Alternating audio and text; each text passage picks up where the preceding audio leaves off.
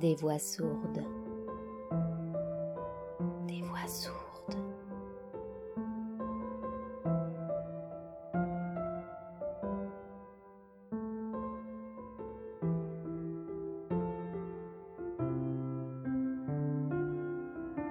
Il était une fois croire aux fauves. Automne. L'ours est parti depuis plusieurs heures maintenant, et moi j'attends. J'attends que la brume se dissipe. La steppe est rouge, les mains sont rouges, le visage tuméfié et déchiré ne se ressemble plus. Comme au temps du mythe, c'est l'indistinction qui règne. Je suis cette forme incertaine aux traits disparus sous la brèche ouverte du visage, recouverte d'humeur et de sang. C'est une naissance, puisque ce n'est manifestement pas une mort. Autour de moi, des touffes de poils bruns solidifiés par le sang séché jonchent le sol, rappellent le récent combat. Depuis huit heures, peut-être plus, J'espère que l'hélicoptère de l'armée russe va percer le brouillard pour venir me chercher. J'ai garrotté ma jambe avec la lanière de mon sac quand l'ours s'est enfui. Nicolas a aidé à me bander le visage lorsqu'il m'a rejointe. Il a vidé sur ma tête nos précieuses réserves de spirt qui ont coulé le long des joues avec les larmes et le sang. Depuis, il m'a laissé seul. Il a pris mon petit alcatel de terrain pour appeler les secours du haut d'un promontoire en pensant sûrement au réseau incertain, au téléphone antique, aux antennes lointaines, que tout cela fonctionne parce que les volcans nous encerclent, eux qui célébraient il y a quelques instants seulement notre liberté et qui scandent à présent notre enfermement. J'ai froid, je cherche mon sac de couchage à tâtons. Je m'en mitoufle comme je peux. Mon esprit part vers l'ours, revient ici, tourne, construit des liens, analyse et décortique, fait des plans de survivants sur la comète. Dedans, cela doit ressembler à une prolifération incontrôlable de synapses qui envoient et reçoivent des informations plus rapidement que jamais. Le tempo est celui éclatant, fulgurant, autonome et ingouvernable du rêve. Pourtant, rien n'a jamais été plus réel ni plus actuel. Les sons que je perçois sont démultipliés. J'entends comme le fauve, je suis le fauve. Je me demande un instant si l'ours va revenir pour m'achever, ou pour que je l'achève, moi, ou bien pour que nous mourions tous les deux dans une ultime étreinte mais déjà je sais, je sens que ça n'arrivera pas, qu'il est loin maintenant, qu'il trébuche dans la steppe d'altitude, que le sang perle sur son pelage. À mesure qu'il s'éloigne et que je rentre en moi-même, nous nous ressaisissons de nous-mêmes, lui sans moi, moi sans lui. Arriver à survivre malgré ce qui a été perdu dans le corps de l'autre, arriver à vivre avec ce qui y a été déposé. Je l'entends bien avant qu'il n'arrive. Il est inaudible pour Nicolas et Lana qui m'ont rejointe tout à l'heure. Il arrive, je dis. Mais non, il n'y a rien, ils répondent. Juste nous dans l'immensité, avec la brume qui monte et qui descend. Pourtant, quelques minutes plus tard, un monstre de métal orange rescapé de l'époque soviétique vient nous arracher au lieu. À c'est la nuit, le fond concret de la nuit. Cliucci, le village clé, le centre d'entraînement, la base secrète de l'armée russe dans la région Kamtchatka. Je ne suis pas censé savoir que c'est sur ce pauvre bout de terre qu'ils envoient des bombes chaque semaine depuis Moscou pour mesurer leur portée et atteindre les rives américaines du détroit en cas de guerre. Je ne suis pas non plus censé savoir que tous les indigènes du coin, Even, Koryak, Itelmen, pour ce qu'il reste d'eux, sont enrôlés ici, parce que sans reine et sans forêt, l'absurdité devient la norme, et qu'ils en viennent à se battre pour leurs tortionnaires. Sauf que je le sais, depuis le début, je le sais parce que c'est mon métier de savoir ces choses-là. Les Évènes, dont je partage le quotidien forestier depuis plusieurs mois, m'ont raconté les bombes qui explosent près du dortoir le soir. Ils ont ri à mes questions. Ils m'ont scruté du regard. Ils m'ont souvent traité d'espionne, gentiment, méchamment, ironiquement. Ils m'ont fait tenir tous les rôles. Mais ils m'ont toujours tout dit. Le village, l'alcool, les bagarres, la forêt qui s'éloigne, et avec elle la langue maternelle qu'on oublie peu à peu, le travail qui manque, la patrie qui sauve, et qui leur propose le camp de Cliucci en échange. Ironie du sort. Le dispensaire se trouve au village clé. C'est là que nous avons atterri, derrière les barbelés et les grillages, derrière les miradors, à l'intérieur de la gueule du loup. Moi qui riais intérieurement de savoir toutes ces choses interdites sur ce lieu secret, me retrouve au cœur même du dispositif de soins pour les soldats et les blessés de la presque guerre qui accourt ici. C'est une vieille femme qui ferme mes plaies. Avec une infinie précaution, je la vois manier le fil et l'aiguille. J'ai passé le stade de la douleur. Je ne sens plus rien, mais je suis toujours consciente. Je n'en perds pas une goutte. Je suis lucide au-delà de mon humanité détaché de mon corps tout en l'habitant encore. Tout ira bien. Sa voix, ses mains, c'est tout.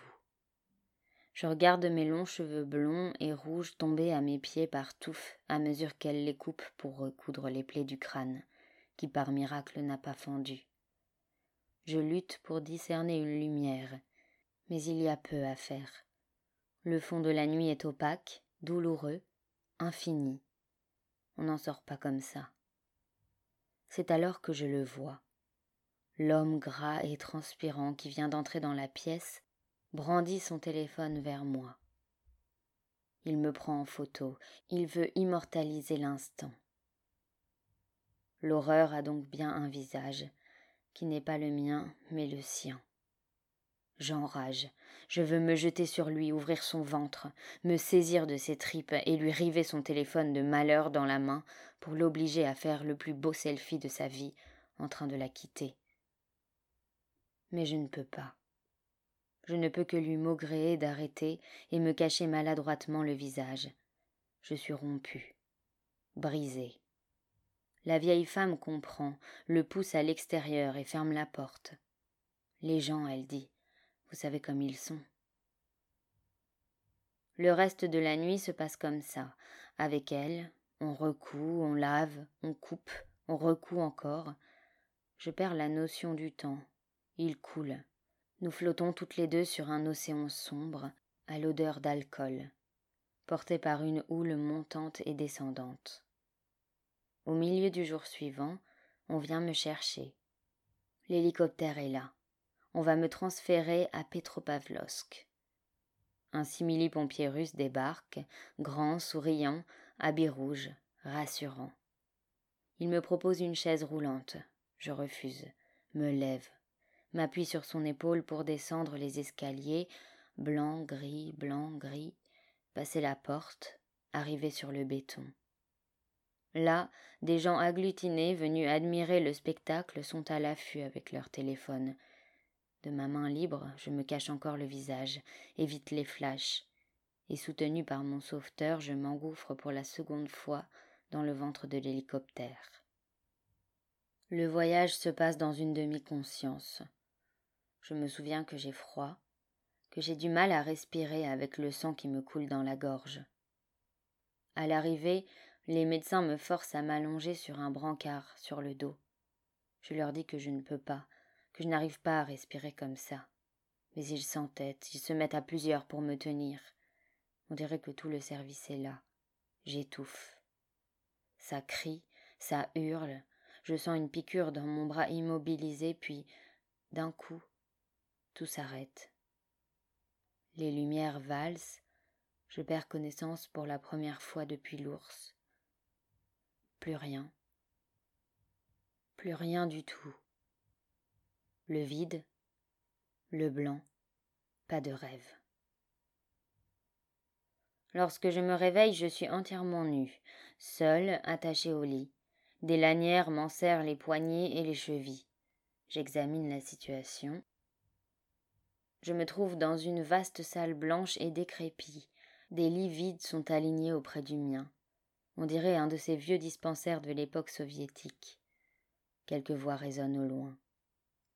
Un tuyau me passe dans le nez, la gorge. Il me faut un long moment pour comprendre pourquoi je respire si bizarrement et ce qu'est cette chose en plastique vert et blanc attachée au cou. Trachéotomie. Dans mon semi-délire, je m'attends à tout moment à voir débarquer le docteur Givago, le quadrillé. Mais c'est une infirmière blonde qui arrive, souriante. Nastinka, tu vas t'en sortir, elle dit. À sa suite, un homme de grande et large carrure apparaît, bottes qui claquent sur les carreaux du sol, chaîne en or, dents en or, montre en or. C'est le médecin-chef, et ça se voit. C'est lui qui est aux manettes des opérations présentes et à venir, de ma camisole de force et de tout le reste. Se le mettre dans la poche, je me dis d'emblée. Il est plutôt sympathique, avec son sourire jaune de roi d'hôpital. Il me complimente. Personne ne sait comment c'est possible que tu sois vivante, mais tu l'es. Alors bravo. Tu es une femme très forte, ajoute-t-il. Je lui réponds que je voudrais juste qu'on m'enlève les attaches. Ça non, ce n'est pas possible. Tu restes comme ça. C'est pour te protéger toi-même. Ah bon? Les deux jours qui suivent sont un calvaire. Le tuyau qui traverse ma gorge me fait horriblement mal, et l'infirmière souriante du début a disparu. C'est une autre, très jeune, trop jeune, qui s'occupe de moi. L'infirmière chef la surveille vaguement, il faut bien apprendre. La novice devient mon pire cauchemar. C'est une obsession. Je ne pense plus qu'à ça. Comment dénouer les liens qui m'entravent. J'invente des méthodes invraisemblables dès que mes gardiennes disparaissent derrière la porte. Par deux fois, je parviens à me détacher. J'arrache le tuyau qui transfère dans mon estomac une bouillie marron et noire, cette couleur, je m'en souviens. Il faut nourrir. J'entends crier dans les couloirs en fin de journée. Tu as nourri? demande l'infirmière chef à l'apprenti. Nourri, c'est le mot. Je revois mon vieil ami Hilo, à qui du fond de la yourte appelle son neveu Nikita. Tu as nourri les chiens? Va nourrir les chiens. Depuis, je ne peux plus entendre prononcer ce mot sans qu'un spasme me remonte du fond du ventre. Je me rappelle très nettement ces yeux noirs et vicieux de jeune fille, tout juste sortie de l'enfance, me regardant méchamment. Je la revois injecter d'un coup sec la nourriture dans le tuyau.